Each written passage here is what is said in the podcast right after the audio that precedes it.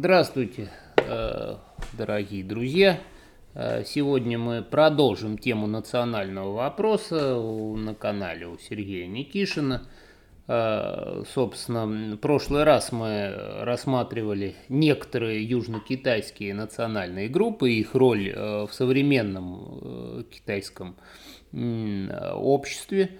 А сегодня так получилось, что мы имеем возможность расширить тему. Э, у нас в гостях сегодня Александр Арапов, э, весьма-весьма известный философ, и я не побоюсь этого слова, специалист по национальному вопросу, в России там в том числе, и поэтому логично было бы а, сделать а, у нас сравнительное своего рода национальное вопрошание, а, то есть как а, национальный вопрос решался и развивался в современной России, ну я разумею Россию формата 90-х, и, соответственно, в Китае того же самого времени, 90-х, нулевых, начала десятых.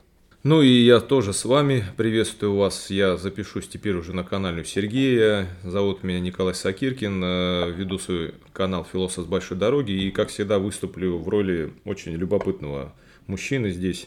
Приветствую всех участников еще раз. Здравствуйте. Приветствуем. Так, ну что, начнем. Давай-ка начнем, наверное, вот с такого общего вопроса. Э, национальный тавтология получается, но тем не менее. Национальный вопрос Китая и национальный вопрос России, он остро стоит у обеих стран или все-таки у какой-то страны это как бы надуманная проблема, например? Давай начнем, ну, давай, Александр Владимирович, с тебя. Ну, я бы сказал, что национальный вопрос в любой многонациональной стране это действительно вопрос серьезный. И здесь, конечно, еще зависит от типа государства. Да. Есть у нас государства, в которых формируется одна гражданская нация. И поэтому там все записываются и в процессе образования, и в процессе, э, скажем, воинской службы и так далее. Они все формируются как представители одной нации. Например, французы, немцы. Это создание гражданской нации. Там тоже было много разных национальностей но э, в итоге там э, вообще не принято говорить, да, что я там, даже в Швейцарии, да, где, хотя там вроде бы явно есть французы и немцы, но швейцарец никогда не скажет, я немец или я француз, да, французы во Франции, а немцы в Германии, а я швейцарец, немецко говорящий швейцарец, да. Также мы знаем, что в Германии, в общем-то, э, еще недавно были, был целый ряд государств, и нынешние земли, их э, обитатели, скажем так, говорят даже на не очень похожих друг на друга языках. Да, вот этот прусский э, так называемый диалект, он взят как литературный, э, немецкий, да, а вот это все эти языки, они их просто называют диалектами, хотя по сути это на самом деле отдельные языки. А, кстати, ставлю ремарку, у Тарантино «Бесславных ублюдках» это было обыграно, очень хорошо этот момент, когда там чуть первый раз э, американский шпион э, не был раскрыт за счет того, что говорил очень на правильном литературном языке. Да, ну, собственно, да, да. и никто не мог понять, откуда он, если всех остальных было понятно, что этот баварец, этот прусак, а то этот мужчина, говорящий на, на, на странном правильном языке. Ну да, это уже хрестоматийно, что вот советских разведчиков, которых готовили где-то в Германии нелегально работать, их даже прежде всего учили не столько литературному языку, сколько языку вот той местности, из которой они по легенде должны были происходить. Но это как бы к чему? Да? А к тому, что там этот вопрос решается вот таким образом. Да? Есть одна гражданская нация, а внутри нее, да, какие-то местные могут быть э, на уровне именно э, культуры, какой-то вот этнографии, да, обычаи, языки и так далее.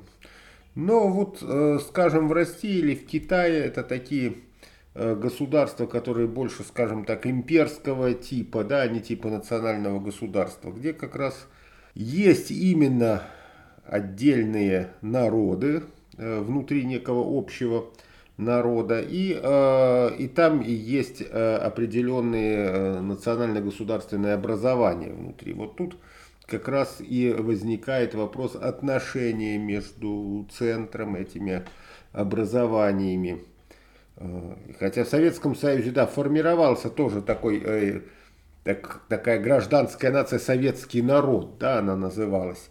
Но при этом в то же время и во всех республиках союзных автономных, особенно в союзных, конечно, подчеркивалась и идентичность именно э, данных, данного конкретного народа, который э, проживал в этой республике. Причем союзных республик это не просто были этносы, да, а это именно были народы, которые тоже были как бы такие своего рода гражданские нации внутри вот большой гражданской нации. И что во многом как раз Э, предопределила те э, драматические события, которые были связаны с распадом э, Советского Союза. Да. То есть здесь идентичность, была двойная идентичность. Да, это идентичность, скажем, человека, жившего в Грузии, он был как советский человек, советский гражданин, но в то же время он был и э, гражданин Грузии. Да? А там еще своя проблема, потому что еще каждый в этой союзной республике еще несколько этносов было. Да? И вот в частности в Грузии там проблема между отношения между э, грузинами и абхазами возникла. Но так или иначе, вот э, именно вот эта структура, да, когда э, формируются отдельные народы, и отдельные своего рода такие э, внутренние, как матрешки вложенные, да, гражданские нации, вот она во многом и э, привела к той ситуации, какой возник. Как ни парадоксально, именно у русского народа не формировали этой второй идентичности. Э, если во всех союзных республиках это подчеркнут, что я есть гражданин СССР, да, и, скажем, там, гражданин э, Украины, да, то есть да, даже были, были специфического образца паспорт, паспорт в каждой да, республике. Конечно, да, да, да, ну, где было на одной, да, и было на другой, да. Конститу... Конституции не знаю, уголовный кодекс. Конституции были, были конституции, а, герб, гимн, э, флаг. Э, Все признаки республики. Даже, при... даже вводилось, э, насколько я помню, форму свою военную был план 60-х, по-моему, вести у каждого свою военную форму. Ну, в Конституции, э, в Конституциях были э, министер... Э, республиканские министерства обороны, правда, они так не были все-таки реализованы, и создание каких-то республиканских армий, но по Конституциям союзных республик даже так было. Вот, вот э, в России только не было, э, не было этого не, не, не было вот этой вот специфической идентичности как граждан РСФСР, да, то есть никто, в общем-то, себя гражданином именно РСФСР -то особо да. и, и не считал. Да, это как именно. недостаток можно считать? Как минус? Это можно считать то, что обусловило определенные психологические сложности именно для русских после распада СССР, да, потому что для представителей союзных республик они сказали, хорошо, окей, вот этой идентичности у нас нет, у нас осталась идентичность своей республики, да, с нами, в общем-то, не случилось такой ситуации растерянности, да, или потерянности, мы остались в своей республике, которая к тому же стала независимой. А вот для а, русских возникла Такая ситуация, что не, непонятно где, их государство развалилось. Да, вот это вот ощущение того, что... Бремя государства образующей нации. Да, да, да. И наш... кризис последующей идентификации. Да, и кризис совершенно верно. Подсюда пошли все вот э, русские или россияне, странные, так сказать. Дорогие россияне. Терминологические какие-то изыски. Да, наложилось то, что, естественно, в РСФСР были автономные республики, которые тоже, в которых тоже э, начался подъем именно такого сам осознание, да, э, вот э, себя как тоже каких-то наций, которые тоже имеют свои государства, да, ну, и вот Тула, сейчас, Татарстан, вот сейчас у нас, да, вот эти отзвуки, да, ликвидация этих должностей президентов и так далее, да, и плюс возникла в России очень специфическая ситуация создания Российской именно федерации, да, потому что Российская Федеративная Республика она считалась э, федеративной, да, всю дорогу, но она фактически не была федерацией. Это было, было фактически унитарное государство с автономиями. А вот тут и вот получилось, да, что с одной стороны, ну, э, большая эта часть федераций, включая Германию, Соединенные там Штаты, да, Индию, они образовывались за счет того, что некогда независимые государства объединялись в федерацию. Да. Даже в Штатах, да, там был момент, когда вот эти вот колонии, да, они э, существовали как независимые государства. Да, потому что там была ситуация, когда э, э не было в Северной Америке какого-то единого органа э, или представителя из Англии, который бы управлял всеми колониями. Там был губернатор э, в каждой колонии угу. свой. И поэтому там э, было тоже такое самоосознание как государства. И вот они тоже не, не просто, это было, это с второго захода, та конституция, которая действует сейчас э, в Соединенных Штатах, вторая уже конституция, она, правда, достаточно быстро была после первой принята. Но, но это я говорю к чему, да, что так или иначе это были вот какие-то э, государства. А в России получилось, что у нас образовали Российскую Федерацию, подписали федеративный договор. Воронежская область, Тамбовская область, Рязанская область, да, которые никогда себя никакими так сказать, государствами не ощущали с времен Рязанского княжества, там, да, какого-нибудь 14 да. века, да. Никогда эти области, и вот они оказались, что они тоже в положении каких-то а, субъектов, субъектов федерации, каких-то квазигосударственных образований, достаточно, я бы сказал, эм, такая неопределенная ситуация, да, как смотрите рядом, да, то есть э, субъект Федерации Татарстан, где всем понятно, да, что действительно там есть свой этнос, там есть свои определенные исторические традиции рядом. Рязанская область, там тоже такой же субъект Федерации. То есть два совершенно разных типа получилось субъектов Федерации. А, вот и отсюда, да, и дальше уже разграничение между этими субъектами Федерации и э, центром. Вот тут проблема. Ну, мой взгляд такой, что основные основной, скажем так, э, корень проблемы экономический, да, то есть экономические взаимоотношения между центром и федерацией, что какие-то э, вопросы там сугубо э, историко-культурные или так далее, да, они все-таки идут, шли, э, шли за вопросами э, прежде всего экономическими. Базис да. и настройка, да. Да, что здесь все-таки именно базисные проблемы, они как раз роль и в возникновении проблем, и, соответственно, в их урегулировании. Вот здесь, это, на мой взгляд, основа проблемы, на которую затем накладывались, естественно, часто специально подогреваемые какие-то национальные настроения. Да, да, вплоть до создания в Татарстане там Миджлиса татарских Мурс, которых там никогда с э, времен Ивана Грозного не было. Было единое дворянство в Российской империи, поэтому никаких мурс, так сказать, э, не было. Да, были обычные татарские дворяне были обычными дворянами, а не какими-то особыми татарскими мурзами.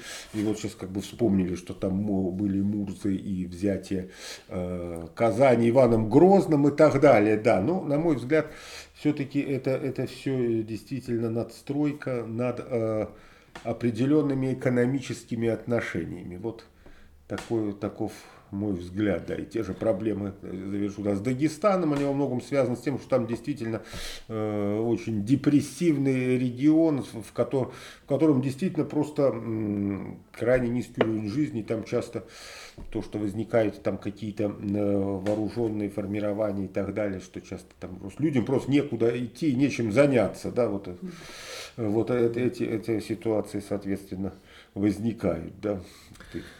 Я, кстати, напомню, да, у нас здесь иногда сопутствующие звуки, звон, э, бокалов, бокалов да, но это не бокалы, мы у просто пьем перманентный чай. праздник Да, мы, соответственно, в чайной, поэтому пьем чай и можете учитывать, что в чайной эту можете вы также посетить. Но вот с Россией мы, ну, сложно сказать, что мы разобра- разобрались с проблемой. Мы вообще обрисовали, обрисовали картину, да, картину, картину. Да. Вот что в Китае и удалось ли государствообразующей нации в Китае вот эту проблему решить, на нашу проблему? Есть у них такая проблема, и если есть, то решили они ее? Проблем есть, конечно, я совершенно согласен с предыдущим оратором, то, что имперская а, нации, соответственно, и формирование государства по имперскому типу вызывает специфический достаточно а, пул проблем вот этих вот национальных. А при этом а, я немножко, значит, э, ну, вернусь к Советскому Союзу, но все равно, что у Китая, что у России это общее прошлое идеологическое, там, соответственно, только у Китая это идеологическое и настоящее, я имею в виду коммунизм, социализм, пусть там по-китайски специфически, ну, не суть важного, главное, как бы центральная идея. Вот. А, вот Советский Союз, э, и, ну и как раз на этой исторической подоснове произведем ну, определенную сравнительную характеристику, в чем общее, в чем особенное. А Советский Союз э, создавал э, вследствие такой вот интернационалистической идеологии с одной стороны, а с другой стороны идеологии всяческого уважения, значит, любой национальной идентичности, прописанной, значит, в том числе в Первой Конституции, он зачастую создавал этносы то есть крупные нации из более мелких этносов. Классический пример – это современный Туркменистан. А, то есть э, до Советского Союза туркмены делились на несколько племен, там, и, соответственно, какие-нибудь а, тыкинские туркмены, это были совершенно не те туркмены, которые а, живут там где-нибудь э, эти самые дыни в Ташаузе, там выращивают, да, а, это разные были племена, да, они там ведут, вели свое основание от одного и того же предка, но тем не менее там достаточно разные обычаи, характер жизни и так далее. То есть мы их могли назвать туркменскими национальными меньшинствами. Пришел Советский Союз и сделал им некий общий язык, значит, советские, собственно, русские по происхождению а, ребята придумывали ему, ну, реально придумывали и восстанавливали историю этих туркменских племен. И, соответственно, сегодняшние туркмены, вот у меня студенты туркмены, соответственно, я у них э, поначалу интересовался весьма подробно, что они там знают о своем э, этническом прошлом именно э, своих э, вот этих вот племен, из которых они произошли, они уже ничего не знают. То есть это такой э, единый туркменский этнос, действительно так. А началось все относительно недавно при Советском Союзе все-таки. До этого никакой там идеи, что Туркменистан единый будет, какой-то туркменистан Туркменистан, государство. Это вообще и в, да, в 19 начале 20 века и в помине не было. Вот, а, э, то есть получает, и получился по Советскому Союзу такой интересный феномен, что центральная стержневая нация, она интернациональна по своей сути. Русские, да? А, ну, действительно, ну, достаточно. Русские очень быстро приспосабливаются к разным, очень разным условиям жизни, где я только русских не видел и, и могу там долго рассказывать о чудесах приспособления. Да от, и, собственно говоря, от Мадагаскара себе... до Исландии вообще. Ну, стереотипно. Человек мира такой, да? Ну да, стереотипно это деревянные строения где-нибудь, как вот позднесоветская, да, деревенская культура, транслировалась там э, Брянская, как Смоленская область. Ну, как бы так представляется, если русская глубинка вот в кино, да, там. Но если разобраться, уйти куда-нибудь в Воронеж, Белгород, это уже как бы с брянскими, смоленскими даже ну, там мазанки, конечно. Мазанки, да, и да. тут уже ближе вы услышите песни у всех стариков на украинском. Тут сразу мультфильм «Жил был пес» вспоминается, mm. честно говоря, больше, чем э, вот э, такая русская хтонь северная. Чем холмогорский там, наверное. Да, да. А, вот, так что, а вот Китай там несколько по-другому пошло э, развитие в, ну, опять же, мы возьмем 20 век, собственно, и начало 21 века. А, в принципе, для китайцев достаточно важно распространение стержневого, влияния стержневого этноса, а именно ханьцев, на окружающие Э, племена, так или иначе. Причем там есть э, издревле было ну, два таких основных кита распространения ханьской культуры. Первое это китайские законы, то есть общее законодательство, без каких-либо э, там намеков на местные конституции какие-то вот, и так далее. И второй, э, значит, аспект это э, надо, чтобы с законами люди ознакомились а значит, надо кого-нибудь из местных вовлечь в айкумену китайской культуры, то бишь научить читать иероглифы, хоть переводить свои вот это вот а остальной братве, о чем законы китайские, соответственно. Вот это вот два кита, на которых как основывалось развитие там империи Мин, империи Цинь и э, современной Э, Китай то же самое примерно делает, э, начиная с, ну, с маоистских времен фактически. То есть Китай не формировался как федеративное государство, он формировался как унитарное государство, именно исходя из вот этих двух а, древних китов и одного нового Китая, я имею в виду идеологический кит в виде маоизма поначалу, ну а на настоящий момент там был дэн сяопинизм, скажем, сейчас сидинпинизм, а, совме... то есть современные трактовки, значит, коммунизма и социализма в Китае. То есть вот идеология, получается, закон и язык. Причем в основном письменный иероглифический язык, потому что э, и ныне, разъезжая по китайским деревням и весям, в особенности там, где чайное производство, э, говоря даже с достаточно молодыми людьми, устные китайские у них э, зачастую такой, что китайцы с Пекина или Шанхая будет находиться в великом шоке, что ему там говорят. Ну, это как у нас, вот действительно, москвич приезжает под Грибановку, ему говорят, он у цибарки цибули ляжит, давай, принеси. Он, да, вот то же самое там примерно. Но и с иероглифами все как бы вот должно быть в порядке. Даже молодежь, любая молодежь владеет иероглифическим языком и в курсе, что можно, что нельзя по китайским законам, соответственно. А Китай, надо сказать, пошел по пути а, формирования национально-культурных автономий. А, Причем в основном э, это касается именно национальных традиций и обычаев, э, причем э, тех или иных местных народностей. То есть даже, даже, пожалуй, не языка местных народностей, а именно традиции и обычаев. То есть какие праздники праздновать, какую-то еду кушать. Вот это интересно. Там традиционные формы земледелия, традиционные костюмы. Это все разрешается, поощряется. И тибетцам, там, допустим, или э, там Идзу, там Вадзу, э, Ханидзу, это народности провинции э, Юнань, э, тоже ряд тибетского,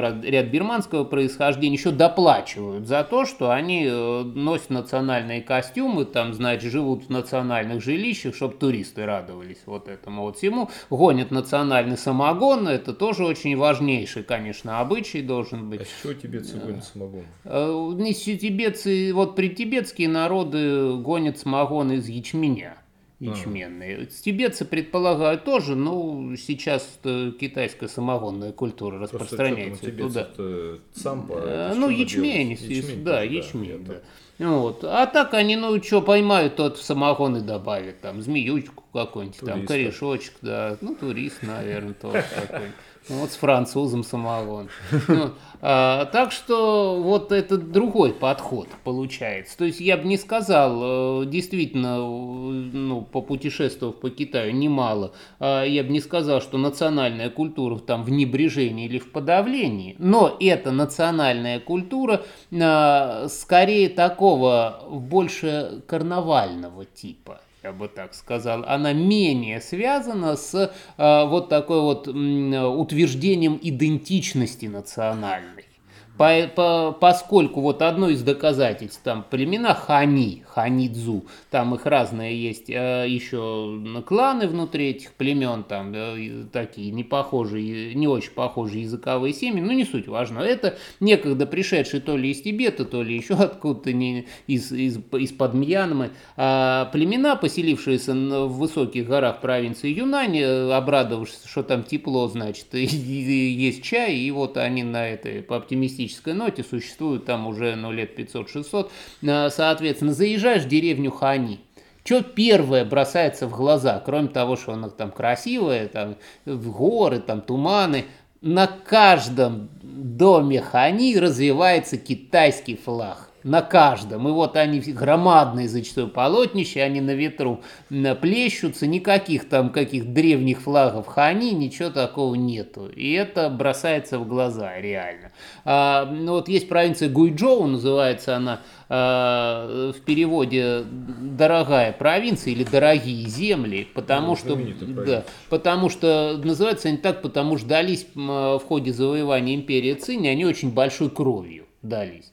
И вот в Гуйчжоу этих национальных меньшинств, воз-воз маленькая тележка, там Мяо, Яо, там Джуаны, э, Мяо это хмонские, так называемые племена хмонской группы, еще они разные, есть разноцветные, черные, там, значит, зеленые, э, вот эти Мяо. Э, так вот, зачастую э, они уже не говорят на своих языках, они придерживаются национальных обычаев, вплоть до того, что приезжая в деревню Мяу, если вы там с женой приехали, вы не зарегистрированы, а, у вас брак не то, вернее, не, заре, не то, что не зарегистрирован, вы не женились в этой деревне с женой, вас обязательно поселят мужика на мужской половине дома для неженатых, а женщин на женской. То, что вы по закону 10 раз женаты там, и даже у вас детей там сколько-то, это не важно совершенно для них. Но они уже на своем мяуском только там деды говорят с бабками, а их окружающих, что он вообще это самое Как деда. наша мордва, да. Мариэл, Карелин. Да, вот. И вот, соответственно,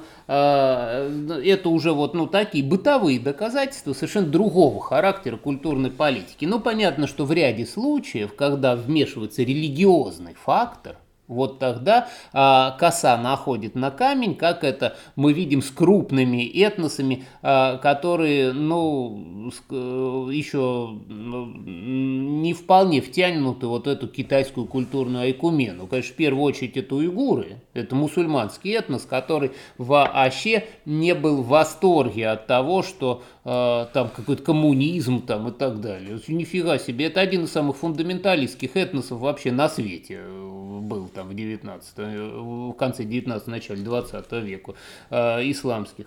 Вот. Э, и вот э, или тибетцы, опять же там тибетский буддизм специфическая религия, длинное время управления теократическим, жесточайшим теократическим государством, вот, и, соответственно, невзирая на то, что китайцы тибетским-то крестьянам принесли в конечном счете гораздо лучшее существование, нежели бы оно было... Человеческое. Да, да человеческое даже здесь это никакой не пафос, реально. Мы в прошлый раз говорили э, в выпуске, какие были наказания. И известно, в сети можно найти фотографии, даже вот еще путешественниками зафиксированные.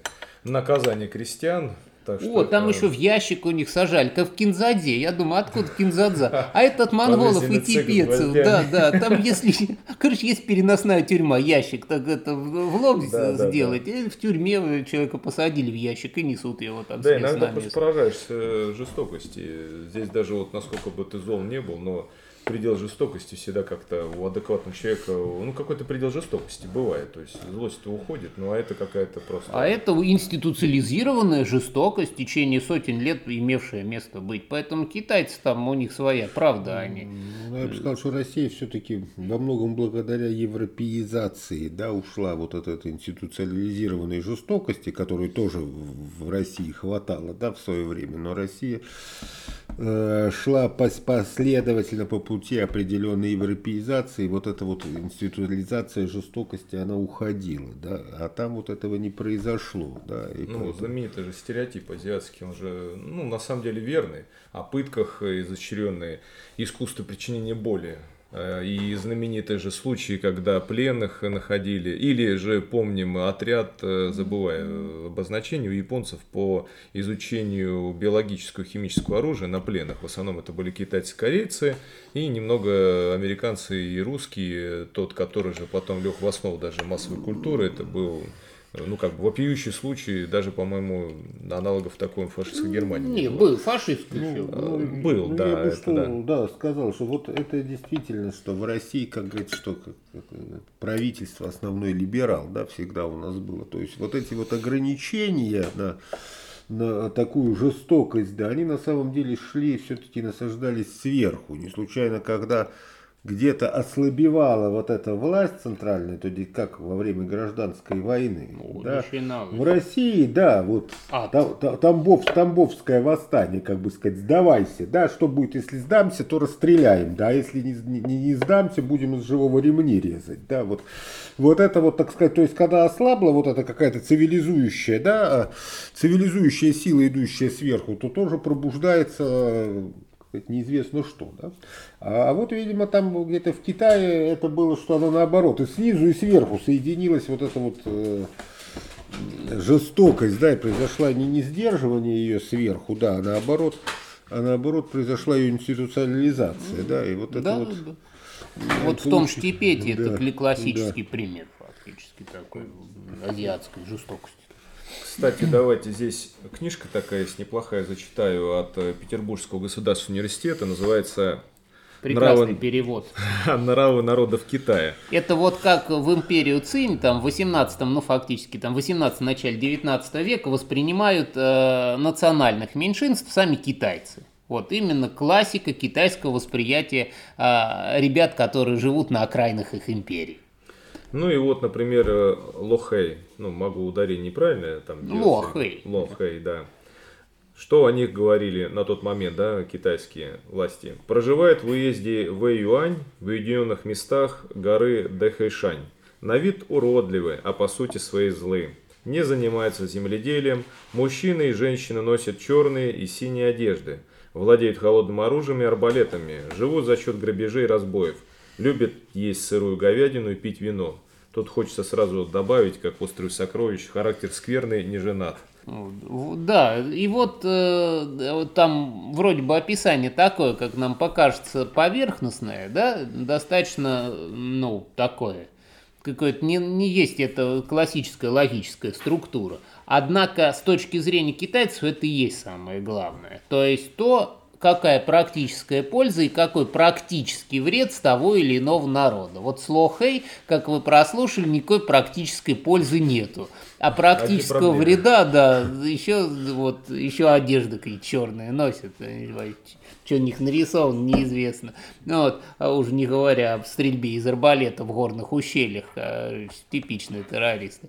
Вот, а, и, соответственно, подобного рода подход, но на настоящий момент, естественно, смягченный достаточно мощным государственным китайским контролем, он и сейчас реализуется, потому что я там, когда отправляюсь, э, ну, в то же Гуйчжоу отправлялся, спрашивал китайцев, говорю, слушай, а там вот в этом месте там кто живет? Они говорят, мяу там разноцветные живут. Я говорю, ну и как они? Они, о, ну слушай, короче, едят они вот это, вот это, пьют они вот это, от этого ты быстро захмелеешь, это закусывай вот этим, вот это у них обязательно Ну, попроси. кстати, Если решишь жениться, то смотри, вот как выбирать, значит.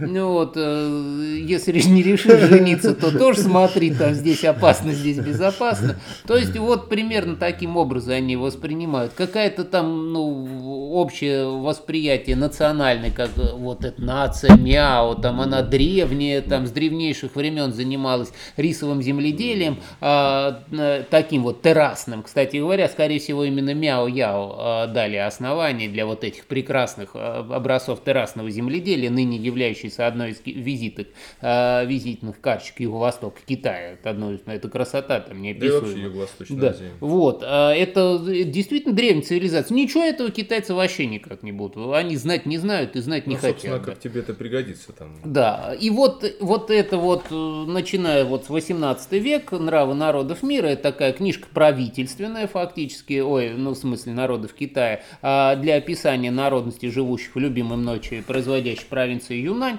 А, И действительно, вообще логично, если вы бог весь куда от- отправляетесь, вам нужна именно такая вот бытовая логистика выживания первую очередь и торговли. Чё там, какой национальный вопрос, там какие-то общие предки какие-то великие, это все совершенно не важно. А вот они из арбалета пульнут вас или нет, это совершенно другой вопрос. А вот, кстати, вопрос такой, да, давай с Александром Леонидовичем с тебя начнем. Может быть, в этом и проблема какая-то кроется. Вот смотри, у китайцев все как-то более такой бытовой, ну, на бытовой уровень, да, перешло. То есть, э, что пить, что не пить, грубо говоря, как себя с ними вести. Мы же, когда говорим о других национальностях, э, мы как-то стараемся...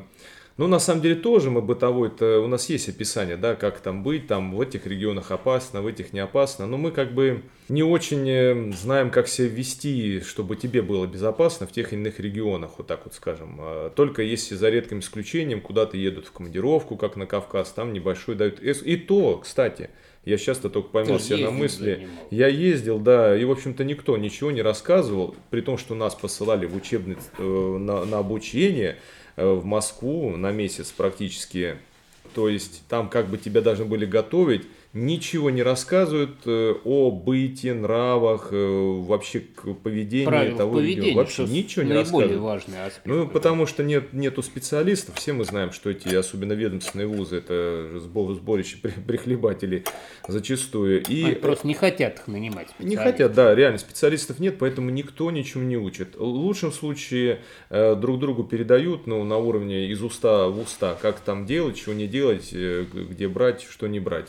Вот этого нет. И вот тут вопрос такой, да, э, если здесь какой-то вот как мы, э, националисти, националисты мы или не националисты? Вот у нас две крайности, да, там, грубо говоря, более либеральные круги любят э, говорить о национализме, в том числе и русском, ну, который тоже есть, кстати, да, вот он везде присутствует. С другой стороны, более круги такие, ну, назовем их такие, э, традиционные, они любят говорить о национализме других народов, дескать, вот посмотрите, как к русским относятся, да, там вот, как кто-то говорил, да, есть э, республики у всех, кроме там русских как таковые, да, и, в принципе, тоже верно, потому что, ну, может быть, я не прав, но, наверное, больше националисты, чем маленькие местечковые народы, особенно которые приехали жить в другую страну, наверное, больших националистов нет.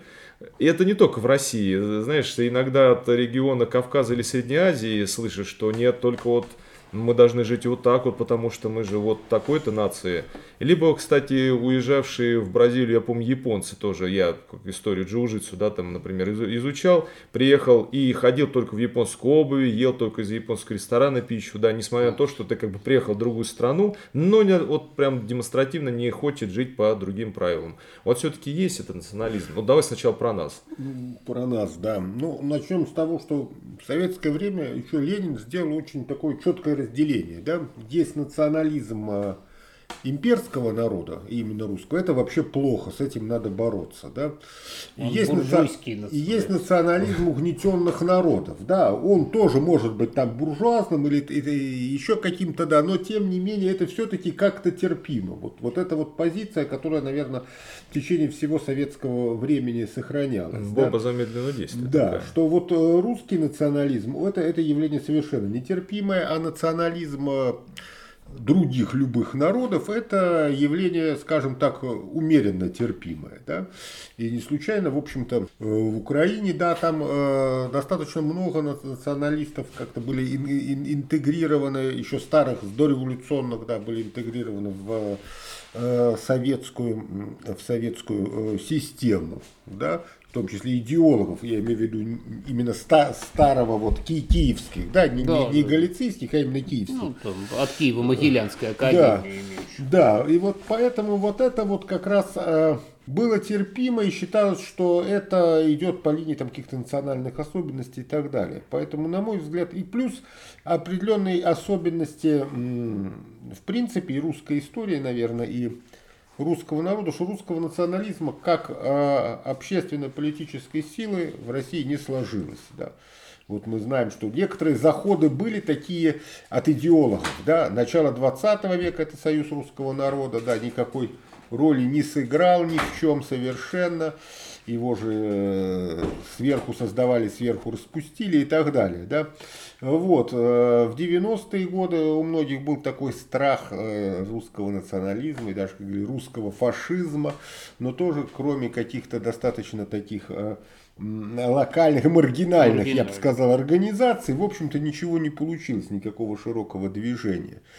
Поэтому э, вот здесь э, опять-таки таким образом сложилось, да, что в Советском Союзе или там в России, в общем-то, у всех есть национализм, кроме э, русских, да, опять же, да, я сейчас не даю никаких оценок, что это плохо или хорошо, это некий факт, который, который может быть заслуживает какого-то осмысления для того, чтобы нам понять, что, э, что на самом деле мы имеем, да, на настоящий момент. И поэтому всякие такие попытки именно какое-то русское, русское создать националистическое да, движение, они э, оказываются маргинальными. Да, а вот в тех или иных союзных автономных республиках действительно э, очень, э, очень даже были сильны да, националистические стремления, в том числе и в советское э, время, да, э, и там они, как я уже говорил, где-то были терпимы, где-то они скрывались под, под тем, что там что-то было на местном языке, и поэтому это как-то не так хорошо сверху просматривалось.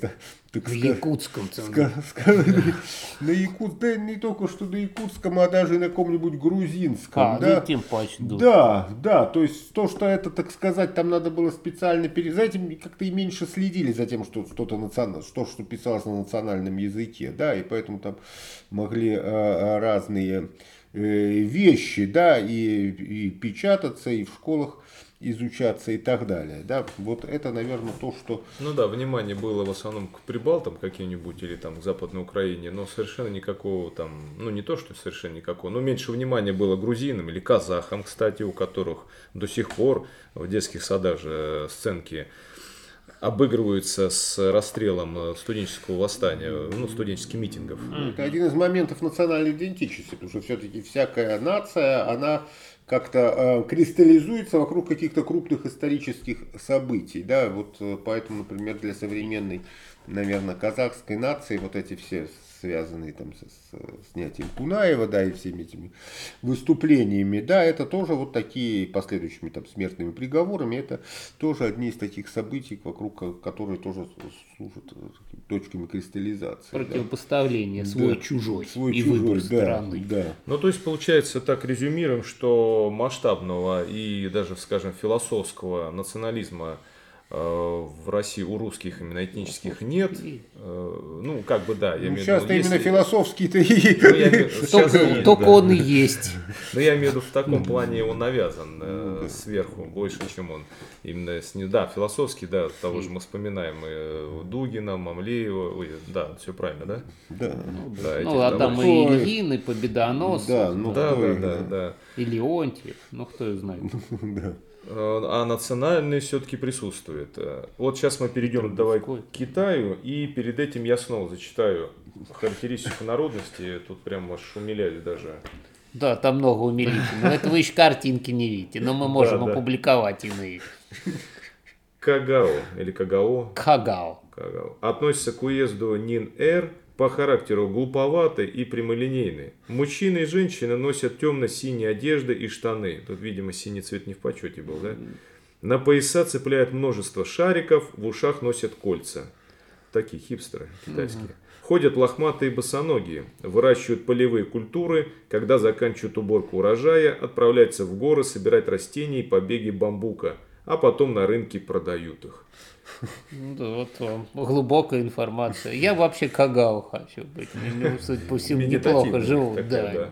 Ну а что в Китае-то с этим делом? А, Это давай про уйгуров заодно расскажи, тут да, случаи. Вот. А, значит, в Китае а, тут как раз именно что другой принцип а, позиционирования китайской нации обуславливается он-то, опять же, тем, что а, вот китайский национализм – это национализм культурный своего рода, потому что все-таки иероглифическая традиция и э, вся остальная э, культурная логика культурного развития Китая на нее нанизана, нанизывается. Это, это связующая э, непрерывная такая э, штука, не, нить ариадной для всех китайских царств и империй, кои существовали еще со времен династии там э, Ся, там, ну или хотя бы уж с династии Шан-Инь точно, ну то есть порядка трех тысяч лет. И вот, соответственно, исходя из этого, китайский культурный национализм, он всегда и существовал. А ежели, ну опять же, не, дабы не вдаваться в глубины истории, мы просто-напросто на а, примере современного Китая и маоистского Китая этот вопрос кратенько сможем рассмотреть, а именно, а, маоистский Китай, в общем-то, да, а, вобрав в себя существенную часть марксизма и будучи переделан Мао Цзэдуном так, что если бы Маркс посмотрел на этот марксизм, он бы, конечно, э, был очень сильно шокирован. Вместе с Энгельсом, я думаю, они много пивом запивали этот марксизм. Но, однако, э, а но тем не менее, этот марксизм оказался вот именно что китайским – и э, тогда, когда Мао Цзэдун заметил, что Советский Союз, Хрущевский Советский Союз идет, э, да, в общем-то, объективно идет, э, значит, куда-то в сторону от классического марксизма и что-то там такое, э, рождает иное совершенно, э, то Мао Цзэдун начал подчеркивать, что только китайцы только лишь китайцы являются носителями истинных идей Маркса и Энгельса, Ленина, Сталина, ну и в виде маоизма, естественно, в виде великого красного солнца. от национальности. Да, но только китайцы. Это именно Китай, китайцы. А, ну а естественно, китайцы в основном ханьцы. Этот китайский марксизм излагается иероглифическим языком, значит, Джун Вен. Мало того, еще специальным иероглифическим языком, ведь э, дело в том, что э, реформа китайского языка в сторону упрощения, она произошла при Мао Цзэдуне. Имела она, э, значит, призвание двойное. Одной стороны, э, хоть как-то, хоть чему-то, значит, обучить безграмотных вот тех же вот этих Кагао, там, Лохеев там, и прочих ребят, с одной стороны. А с другой стороны, ведь именно на этом упрощенном китайском языке формировалась философия китайского марксизма. То есть для них вот современный китайский марксизм, он вообще сначала назывался там э, социализмом э, с китайской спецификой, но уже лет 5-6 э, имеет место быть формулировка китайский специфический социализм. То есть в данном случае э, идея вот эта вот такая культурного национализма, привнесенная из глубин истории, она интегрируется с современным пониманием Китаем, что такое социализм и марксизм, и все это превращается, я бы так сформулировал, в культурно-национальный китайский марксизм. Таким образом, стержневая нация, собственно, ханьцы, которые придумали всю эту иероглифику, из которых происходили Сунь Яцен и Мао Цзэдун, там Си Цзиньпин и Дэн Сяопин, все, э, все это э, приводит к тому, что формируется вот такой вот новый вид китайского национализма. То есть э, это сильно отличает, конечно, китайскую нацию и стержневой ханьский народ от, от русских. Спросить, да, то есть в э, Китае вот это э, очень важна еще идентичность марксизма и, собственно говоря, ханьского да, этноса. Потому что в СССР это было совершенно неважно. Да, мы знаем, у нас были и Сталины, и Берия, да, и совершенно не обязательно э, какой-то советский марксизм ассоциировался именно с русскими. Да, вот, mm-hmm. Для Китая это, ну, как, э, это под... дело в том, что исторически сложилось так, что марксистские центры и центры изучения марксистской философии это в основном ханьские регионы. Это центральный Китай, провинция Шэньси, там Шанхай, скажем, но не есть с одним таким существенным исключением. Одно, один из таких больших центров китайского социализма, марксизма и вообще любой идеологии это провинция Гуандун и город Гуанчжоу, соответственно соответственно, вот, э, отец мятежей его еще называют. Вот. А, и вот Гуанчжоу это крайне многонациональный э, город, и там, конечно, э, лидеров, в том числе марксистских, каких только национальностей, а тут не происходит. Но есть одно но. А в китайском удостоверении личности, как правило, не пишется ничего про национальность человека. И, соответственно, а, то, что если человек значит, э, является лишь только если человек является представителем малочисленной народности, он, соответственно, получает соответствующие документы, доказывающие это, и тогда имеет определенные льготы, подобные, ну, как у нас там чукчи, тельмены, юкагиры и так далее. Но эти малочисленные народности-то как раз имеют льготы там культурно-бытовые, финансовые, но совершенно никаких льгот при вступлении в там в коммунистическую партию они э, иметь. Э, ну, кое-какие есть, кстати говоря. Ну, вот для карьеры уж точно эти льготы не будут влиять, да. Поэтому это традиционно такая ханьская придумка все-таки. Ханьская, но с существенным вмешательством каких-то южно-китайских таких. Вот. А, то есть вот это Китай, он такой лицемерная все же цивилизация. Он с одной стороны говорит, что там это равноправие всех народностей и так далее, но когда мы проанализируем национальный состав а, ЦК КПК в Китае, то получится, что в основном ханьцы, ну либо представители крайне развитых регионов Юго-Востока. Ну, похожая у нас, да, ситуация, в принципе. А мусульманский вопрос, да. Что это такое? Бомба замедленного действия? То есть нам что-то чего-то опять от этого ожидать? И насколько он реально как бы имеет место и насколько он надуман политически. Ну, как вот помнишь, мы с национализмом говорили, да, вот он сверху ли он, или же имеет какой-то действительно бытовой вот уровень, и какие пути решения, на твой взгляд, с ним? Ну, сразу, да, надо сказать, что если мы возьмем Кавказ, то все, так сказать, там вот выступления 90-х годов какие-то в Чечне, Э, и там в других регионах, это прежде всего борьба элит в Москве, которые разыгрывали эту карту. Да, поддерживали, часто вооружали прямо, финансировали и так далее. Да.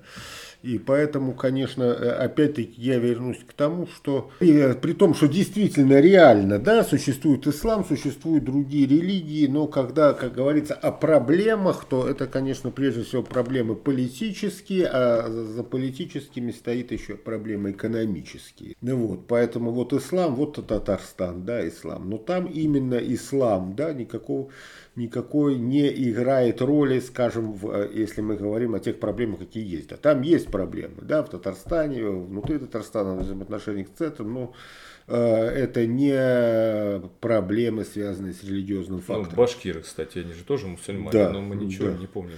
Проблем с башкирами. Да. Хотя там серьезнейшее было завоевание этой Башкирии ну, во времена ООН 18 века. Поэтому мое мнение такое, да, что когда говорят о проблемах с исламом или с какой-то другой религией, надо смотреть, что за этим стоят политические проблемы, а за этим, за этим стоят экономические проблемы. Вот так, сами по себе религиозный фактор, э, по крайней мере, в современном обществе проблем не создает, так скажем. Да? Ну и в конце концов, когда мы видим, что на постсоветском пространстве большой вооруженный самый конфликт, мы сейчас видим его сейчас, да, Россия и Украина, да, ну и какой там, соответственно, религиозный фактор, mm-hmm. да, да никакого, да. В общем-то, очень близкий.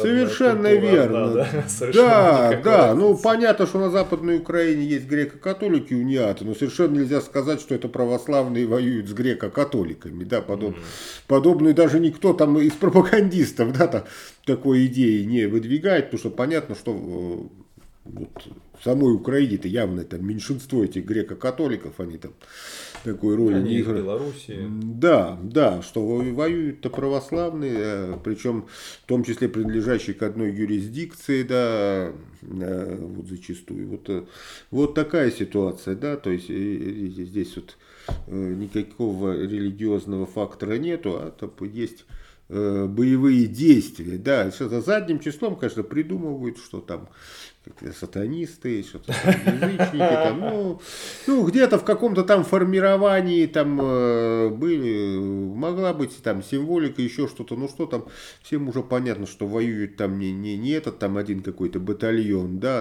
а воюет украинская армия на, на самом деле, да, э, не два батальона.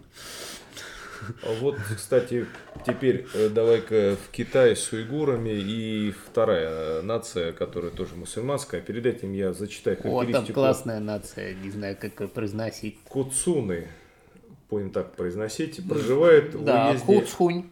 Куцунь. Проживает в уезде Нин-Эр, по характеру грубые неотесанные. Мужчины ходят в темно-синих, ну конечно, как еще можно догадаться, рубахах и штанах. Женщины носят темно-синие рубахи и юбки, не живут постоянно на одном месте. Цыгане, что ли, такие у? Ну, это куцуны просто. Да. Занимается отжиганием угля и козьбой травы, любят жить в глухих горных местах, едят много дурно пахнущей и острой пищи. Даже по меркам китайцев острой, я не представляю тогда, что О, да, у них, да. Это, кстати, переводится куцхунь, в переводе значит горький лук.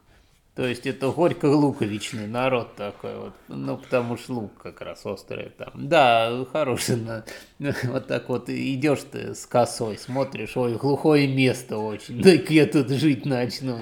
Сразу Народ. почувствовал запах лука, беги. Да, да.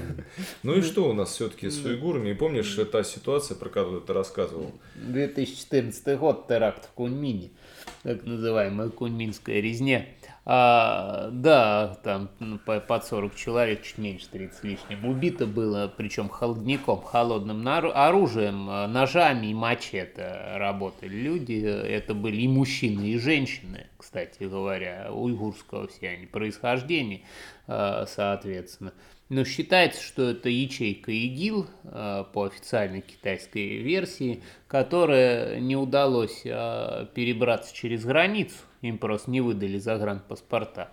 Значит, для того, чтобы воевать за исламское государство в Сирии и в Ираке, и они решили, ну какая разница, где воевать будем, это самое, тут покажем свою, на эту самую волю. Ну и вот показали они. А я, да, это был 1 марта, соответственно, 27 марта как раз уезжал с Кунминского ЖД вокзала в Гуанчжоу возвращался и, соответственно... Подожди, 1 марта 1 2014. Не, не, а, 20, да, не, не, в февраля я уезжал, а, в смысле, да. Вот, э, за три дня получается, за три дня до... Э, ну, за два, из 27 февраля 28 дней, за два дня получается. Вот, и э, как раз э, вот приехал Гуанчжоу, узнал, что там случилось.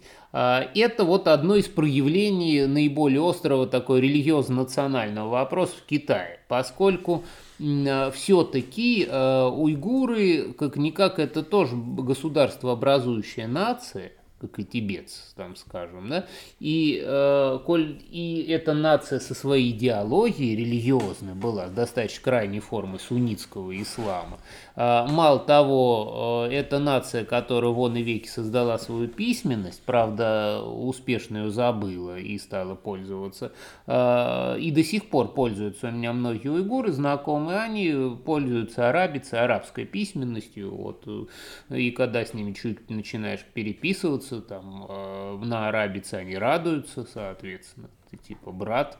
Вот. Э, так что э, это вот не только такой террористический акт, чтобы показать, насколько сильно уйгурское освободительное движение. Это, а, между прочим, там как раз именно уйгурское религиозно-освободительное, это подчеркивалось религиозность тем, что ряд женщин, которые резали вот людей на Конминском вокзале, а, они в Паранже бегали, в Паранже работали ножами, значит, и резали, вот, чтобы люди не ожидали от женщины такой подлянки, тем больше под паранжой это. И первая застреленная террористка была как раз женщина, потому что в, в течение 15 секунд 4 э, террориста было ликвидировано э, спецназовцам, а у них на каждом вокзале стоят спецназовцы, группа спецназа так, в черной форме такие, по 4, 3-4 человека. Вот первый подбежал, значит, туда, у женщины к нему что-то дернулась, паранже, он догадлив оказался видать.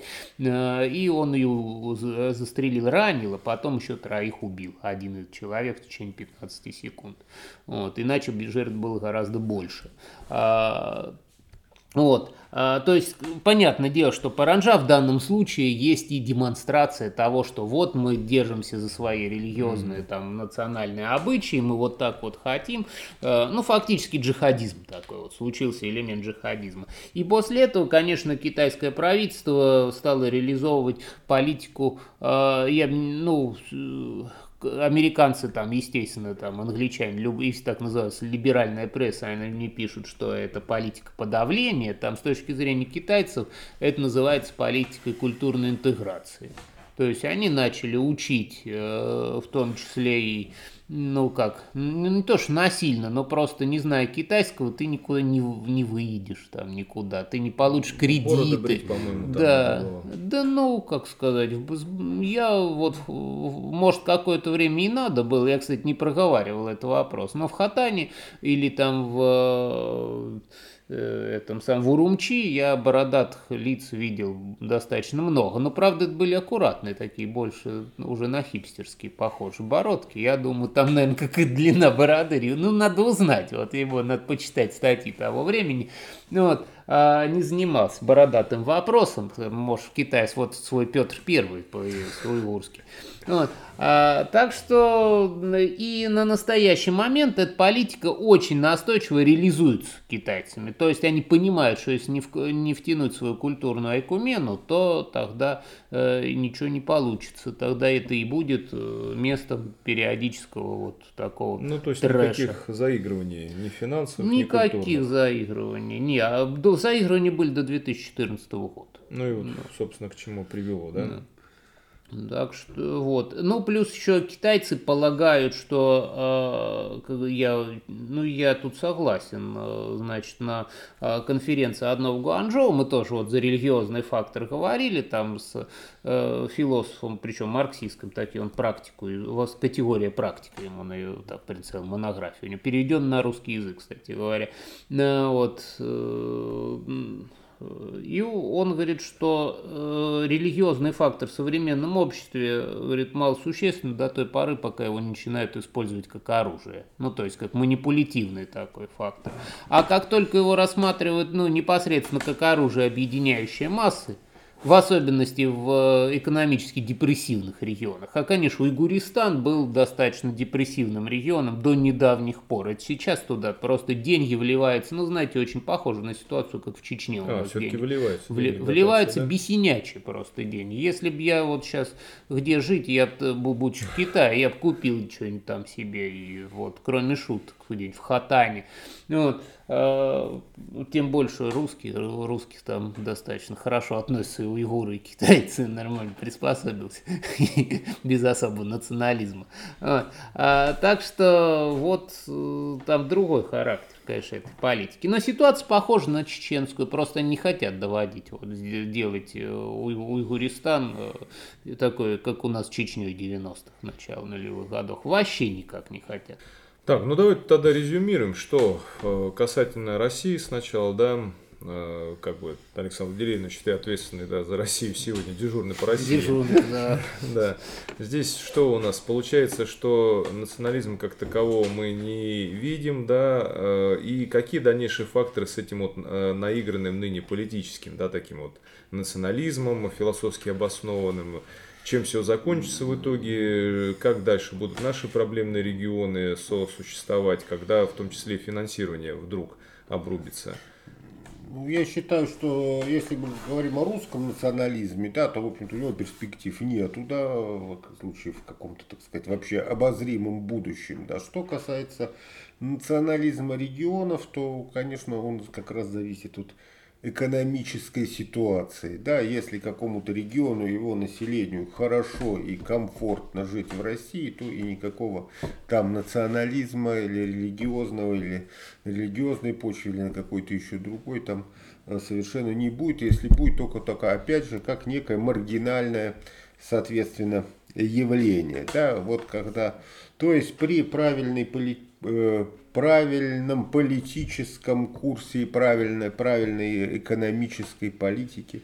Э, я считаю, что России вот э, никакой национализм не угрожает. Вот если доводить ситуацию, когда она в целом в экономическом и политическом плане идет в разнос, то здесь уже под разными знаменами религиозными и еще под какими-то, да, здесь уже действительно могут, могут начинаться те или иные какие-то, вплоть до прямо сепаратистских, так сказать, выступления. Mm. Да, вот что.